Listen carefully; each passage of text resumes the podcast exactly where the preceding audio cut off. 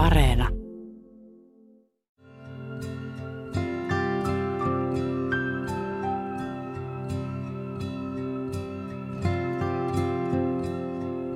Jossain vaiheessa elämää on pakko tunnustaa itselleen, että nuoruus on jo kaukana. Kun siihen sitten on valmis, ajatus ei oikeastaan edes tunnu mitenkään pahalta. Se on jopa helpotus. Joku haamusärky silti jää, vähän niin kuin irrotetusta raajasta.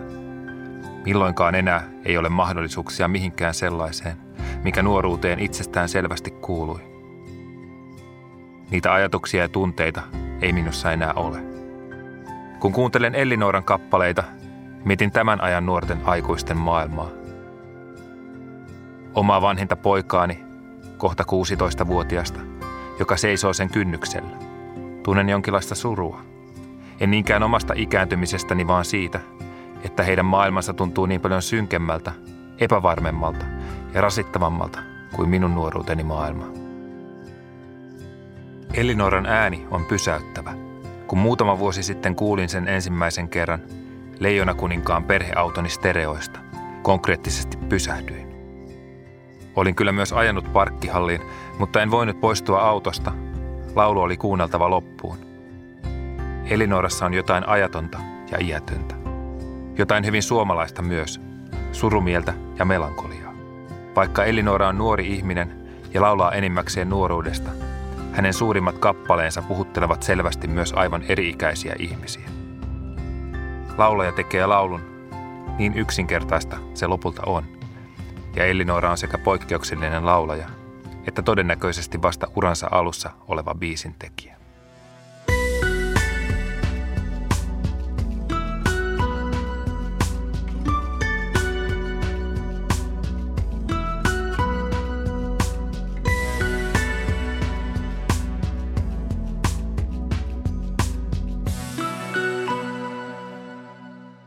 minun musiikkini.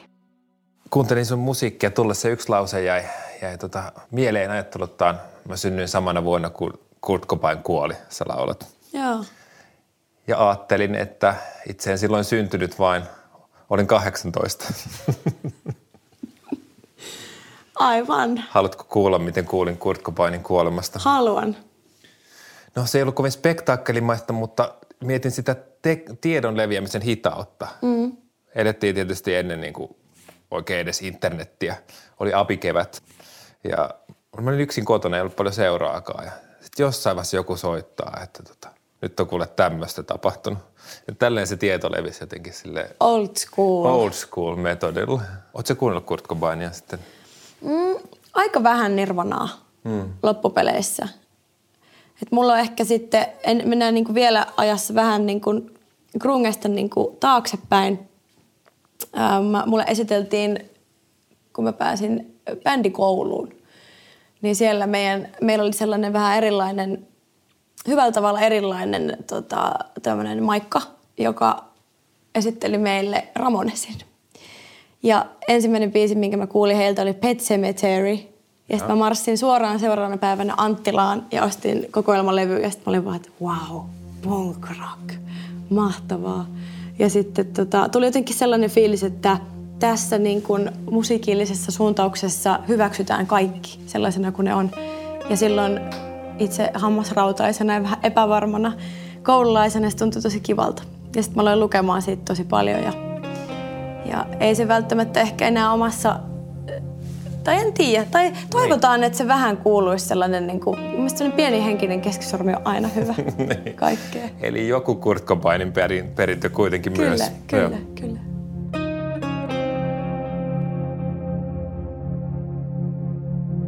Kun me tavattiin kerran aikaisemmin, niin sä sanoit, että sulla oli vähän sellainen tunne joskus, että sä olisit halunnut syntyä joitakin vuosikymmeniä aikaisemmin. Joo, Miksi? Mikä siinä?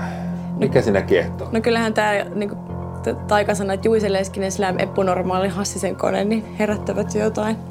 En mä tiedä, mulla on ollut vaan jotenkin semmoinen, jotenkin aina, aina ollut vähän siihen niin kuin, että kun sen suomirokin parissa on kasvanut ja sitten on yhtäkkiä huomannut, että sen olemassaolo on vähän, tai et, et tuntuu, että sitä ei nyt ole viime aikoina ehkä syntynyt samalla tavalla kuin mm. ennen, niin sitten varmaan sitä aina kaihoaa siihen menneeseen hyvään aikaan, mitä en ollut näkemässä. Näin sä olit kuvannut tätä lapsuuttasi?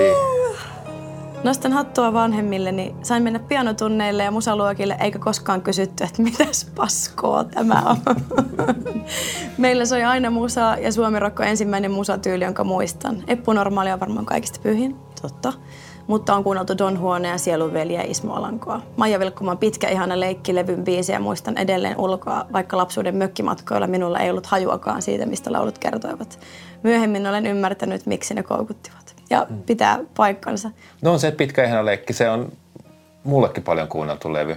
Erona vaan se, että mä kuuntelin sitä noin sit 24-vuotiaana. Mä mietin just sitä, että, että silloin niin kuin enemmän, jos miettii näin, niin kuin, ei, ei saa sukupuolittaa, mutta tavallaan miehethän hallitsi niin kuin, mm. tuota kenttää. Mm. Sitten tulee niin kuin Maija ja Jonna Tervomaa. Niin miltä se niin kuin, parikypäisesti ja best? Oliko siinä mitään, ajattelit sä mitään tuollaista, vai olit vain hyvää musaa? Hirveästihän siihen kiinnitettiin huomiota, että mm. todella niin kuin Jonna ja Jonna Tervomaa ja Maija Vilkkumaa tuotiin silloin nimenomaan, että nyt meillä on niin kuin suomalaisia naisrokkareita. Ja kyllä mä luulen, että mäkin olin ajatellut siis bändikuvioissa pyörineenä aika itsestään selvästi, että enimmäkseen tämä on nyt niin kuin poikien homma. Mm-hmm. Enimmäkseen tämä on miesten maailma. Että varmaan oikeasti se ennakko oletus oli varmaan se.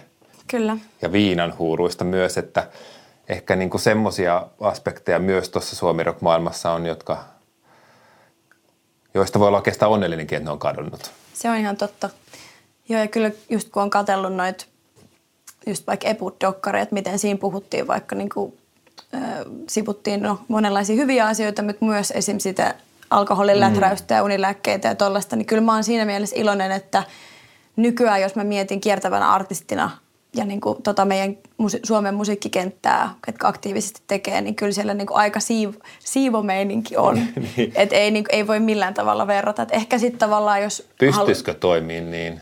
No. Nyt kun on kuitenkin jotenkin kiireisempi aika, mm. some, niin, kuin niin jatkuva, kaikki on näkyvämpää. Jatkuva. Niin.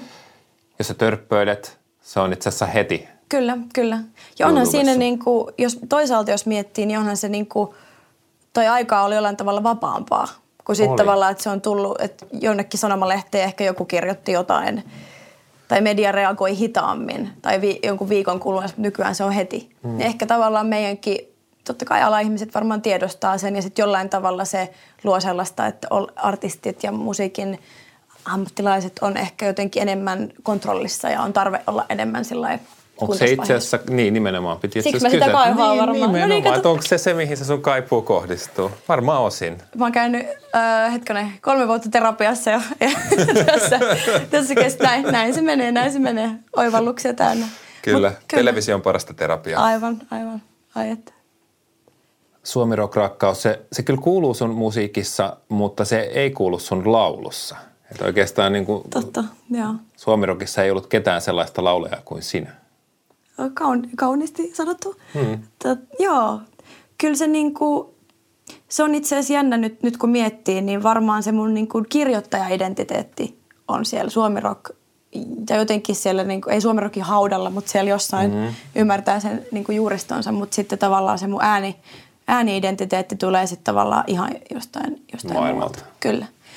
Ja se on varmaan se, että mä innostuin, mä oon mennyt laulutunneille siis aika aikaisin. Se suositusikäraja oli muistaakseni 16, niin mä oon mennyt 11-12-vuotiaana. Ja Opiatskonsalle Oulussa. Ja sitten siellä tavallaan sai yhtäkkiä sellaisen niin kuin kulttuurillisen heräämisen, että vau, on olemassa tämmöinen juttu kuin soul-musiikki. Hmm.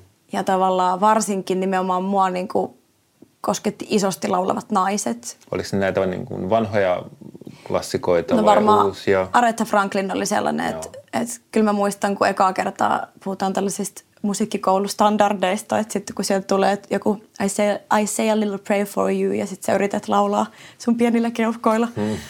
ja jotenkin tavoittaa sen, niin kuin, sen tunteen, mikä siinä biisissä on, niin ei niitä juttuja unoha koskaan se oli ehkä, niin kuin, jos miettii sit niin kuin, ikään kuin, kun sä siirryt siitä niin kuin laulajasta siihen ikään kuin tekijään, tekijämoodiin, niin sitten kun sä ymmärrät sen, että suomen kielellä operoiminenhan on ihan eri asia kuin että sä laulat kovereita englanniksi. niin se on ihanaa, että jos on, tai mulla ainakin sun kommentista tuli sellainen fiilis ja ylipäätään mulla on ollut sellainen olo, että se on ihanaa, että siitä väkevästi laulamisesta ei ole tarvinnut kokonaan ikään kuin luopua. Ei todellakaan.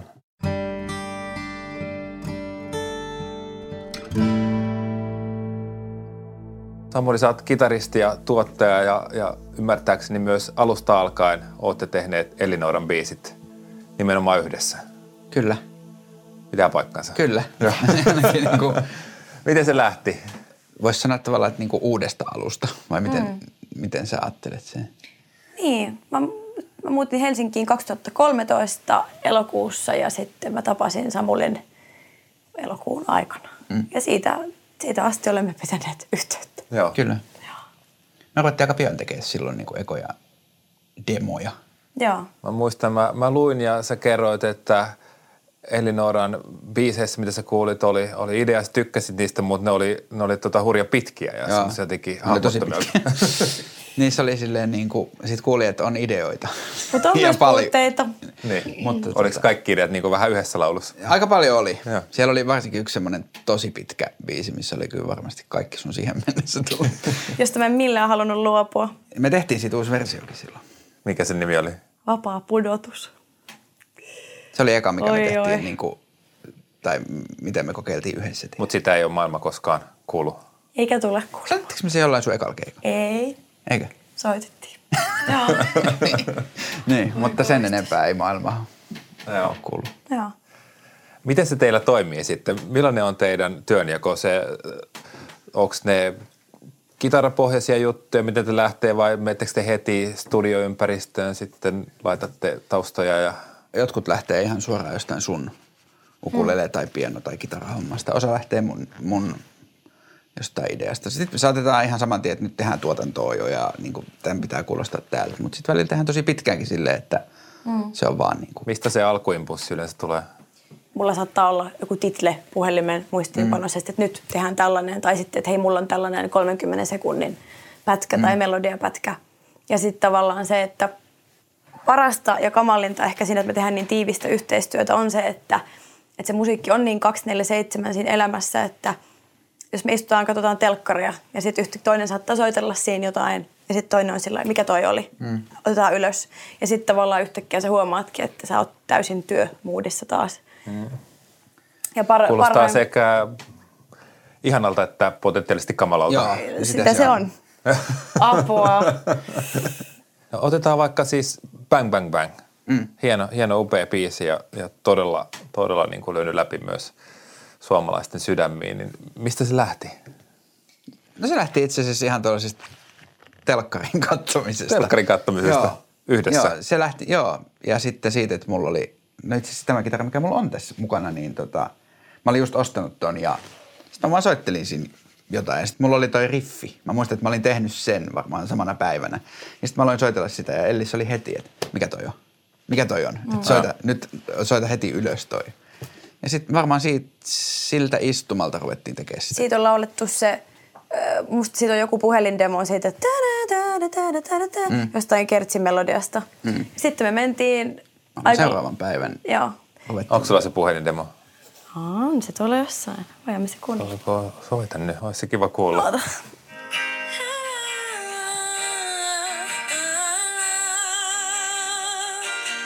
Joo, joo.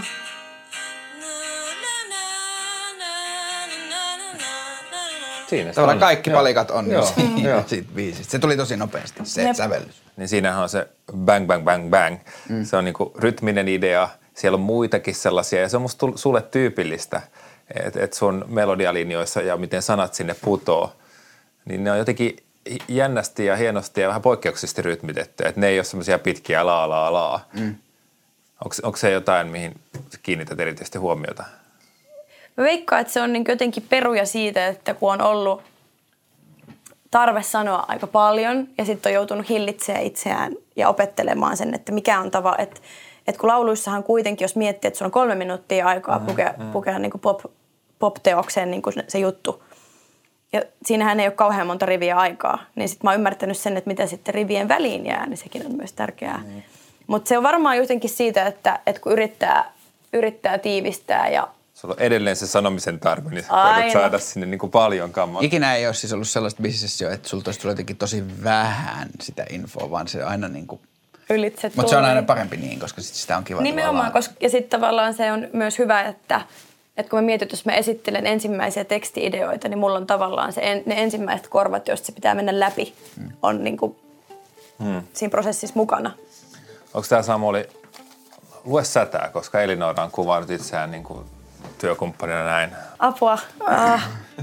Ää, Studiossa olen hirveän temperamenttinen ja päätökset tulevat jostain selkärangasta. Muussa elämässä voin olla armoton jahkailija tai vetäydy välillä omaan kuplaan niin, etten kuule toista ollenkaan. Kanssani on varmaan hirveää tehdä no, mites? temperamenttinen sä oot kyllä.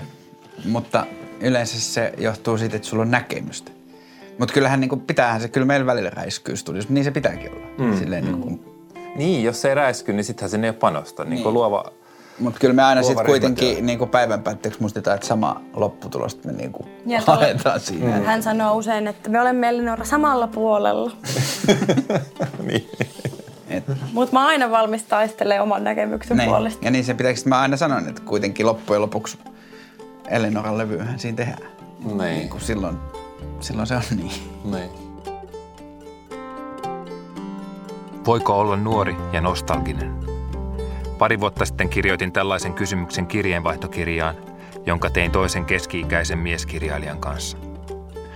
Kun kuuntelen Ellinoran laulua tytöille, törmään täsmälleen samaan ajatukseen. Kuinka voi kaihota omaa nuoruuttaan, kun on vielä niin pieni? Oikeastaanhan siinä ei ole mitään järkeä. Melkein koko elämä on vielä edessä. Ties mitä mielettömiä kokemuksia. Ja silti miettii ja haikailee niitä, jotka ovat jo takana. Mutta niin se vain menee. Nuorena kaikki tapahtumat ja kokemukset ovat niin latautuneita ja merkityksellisiä. Niitä on enemmän aikaa muistella, ja muistot ovat vielä raakoja ja haavaisia, eivät sillä tavalla seepian sävyisiä kuin muistot nuoruudesta nyt vähän vanhempana. Erikoista kyllä. Tunnen olevani nykyään paljon vähemmän nostalginen kuin nuorempana. En yksinkertaisesti ehdi muistella yhtä paljon. Ammatillisesti se on myös huolestuttavaa. Laulujen lailla kirjat ovat muistoista kudottuja.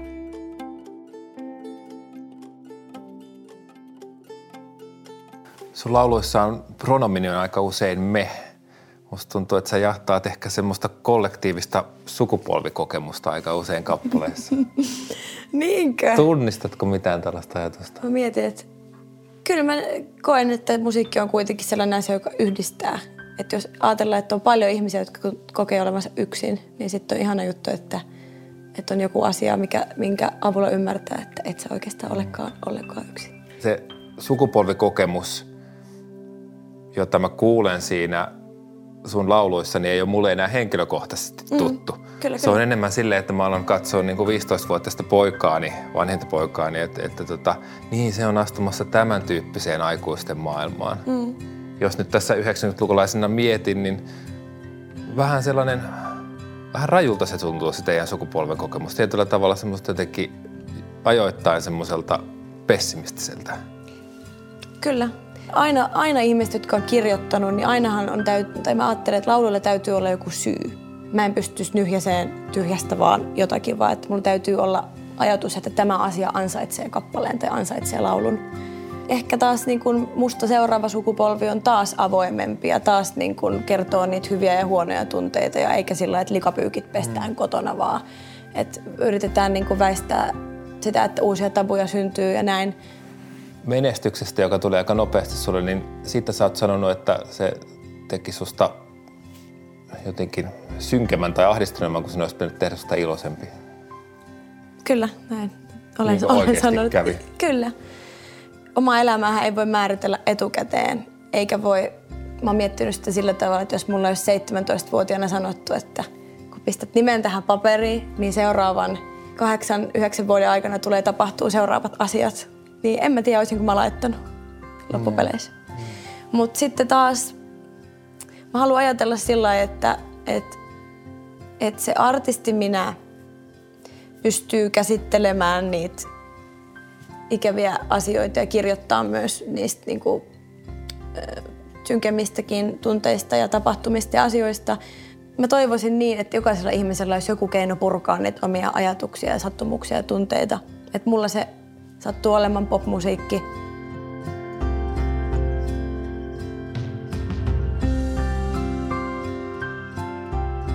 Sä harrastat karaoke-laulua?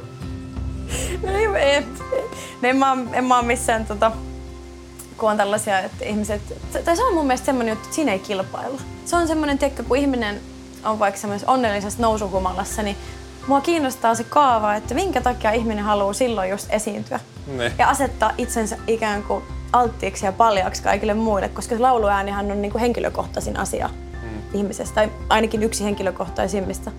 Tämän kilpailuotoksen kauttahan se on muille ehkä vähän epäreilua, että Elinora tulee karaokeeseen, vaan sama kuin Jamie Oliver tulisi sun keittiöön ja sanoisi, näin nämä hommat hoidettu. Voi ei. Mutta mut siinä on jotain sellaista niinku alkukantaista jotenkin puhdasta. Se on tosi jotenkin, jotenkin hauskaa. Ja sitten se on hyvä, että jos sä mietit sitä niinku kaarta, että mitä myöhemmäksi ilta menee, sitä pidempi on aina karaokejono. Mm, mm. Ihminen vapautuu.